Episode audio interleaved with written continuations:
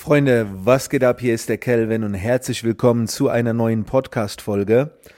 Heute geht es mal um das Thema Ziele. Ich habe dazu gestern Abend ein exklusives ähm, Live-Coaching-Event durchgeführt mit den Teilnehmern der Academy. In der Zwischenzeit sind über 600 Menschen Teil der Academy. Davon sind nicht mehr alle aktiv, denn manche sind schon sehr lange dabei aber die Aktivität ist schon sehr hoch. Und gestern live dabei waren, glaube ich, 170, äh, also sehr viele. Hat mich sehr gefreut. Das Ganze ging über eine Stunde und ich will jetzt wenigstens mal so ein paar Gedanken mit euch teilen. Das sind ja auch keine Geheimnisse, ähm, was ihr äh, im, in Bezug auf Ziele oder sagen wir so die Jahresplanung vielleicht, die ihr hoffentlich schon gemacht habt, so ein bisschen anpassen könnt. Das sind jetzt einfach ein paar Kernaussagen, äh, die ich jetzt mit euch teile. Auf den einen oder anderen Punkt gehe ich vielleicht noch ein bisschen äh, intensiver ein und dann könnt ihr einfach schauen, was ihr daraus macht. Also lasst euch da eher inspirieren. Das ist jetzt kein Muss.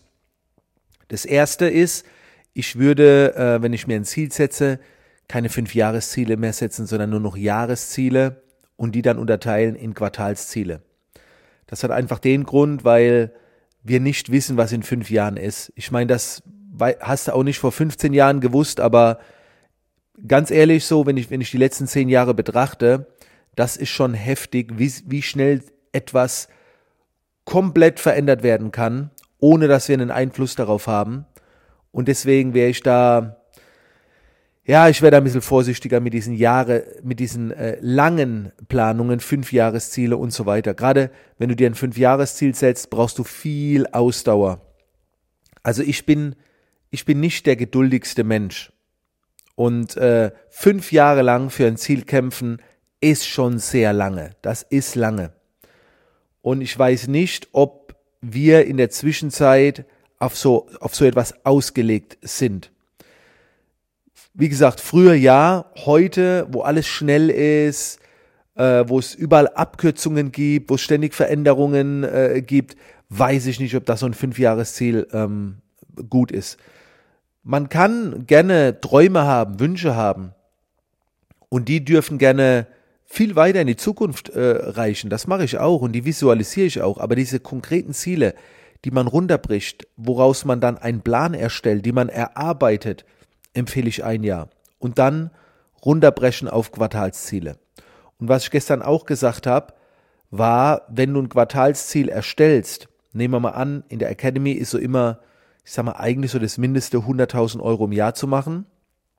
Das bedeutet ja 25.000 Euro im Quartal. Und das wiederum würde ja bedeuten um die 8.000 Euro im Monat. Und genau die Denkweise empfehle ich dann nicht.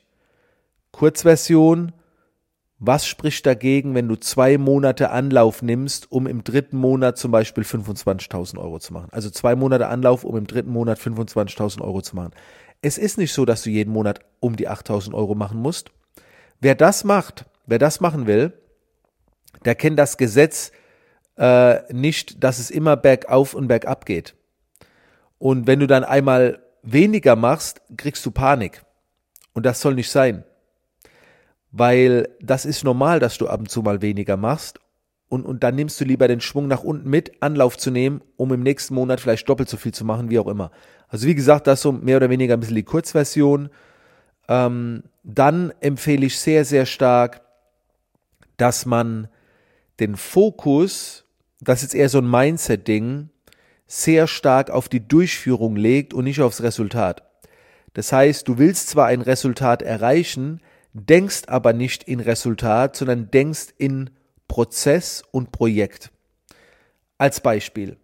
Ich möchte, keine Ahnung, 100 Teilnehmer für die Academy bekommen. So, keine Ahnung, was das jetzt für ein äh, Umsatz wäre, vielleicht 350, 400.000, ich weiß jetzt gerade nicht.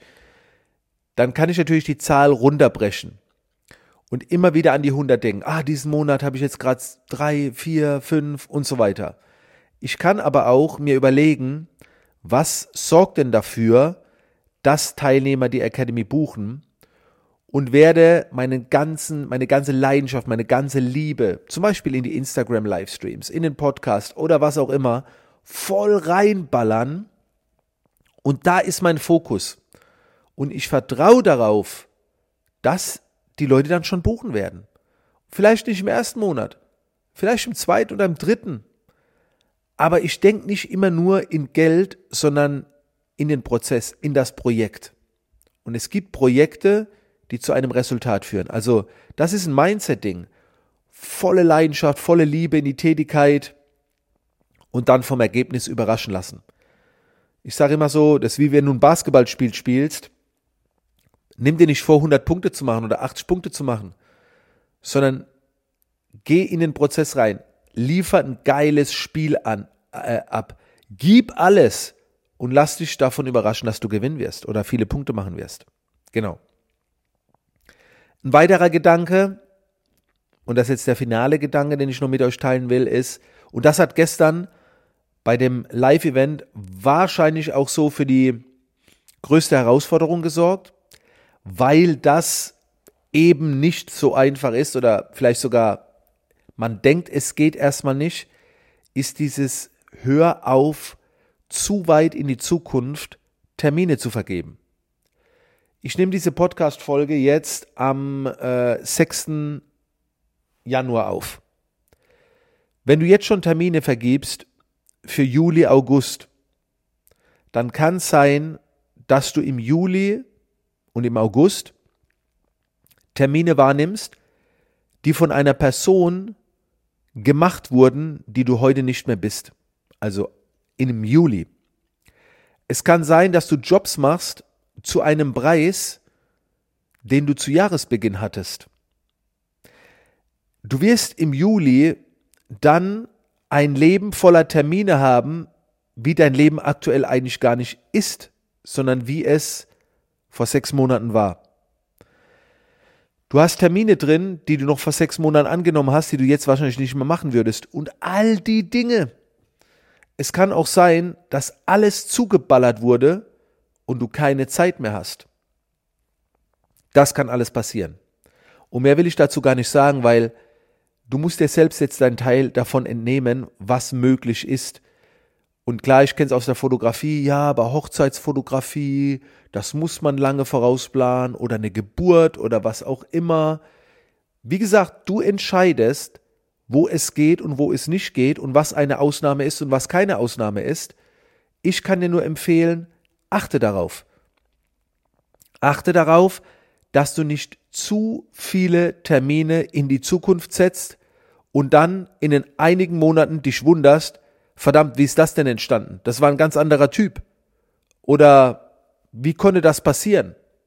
Ich höre nämlich oft die äh, Aussage, dass jemand keine Zeit hat und dann so etwas sagt wie, ah, da kann ich leider nicht, da habe ich leider schon einen Job.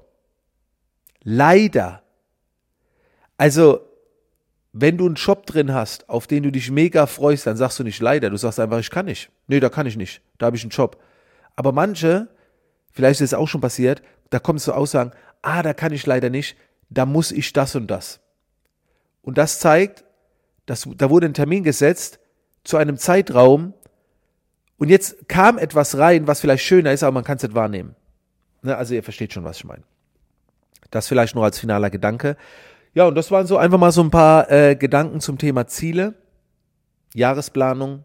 Ich wünsche dir auf jeden Fall ein geiles Jahr 2022.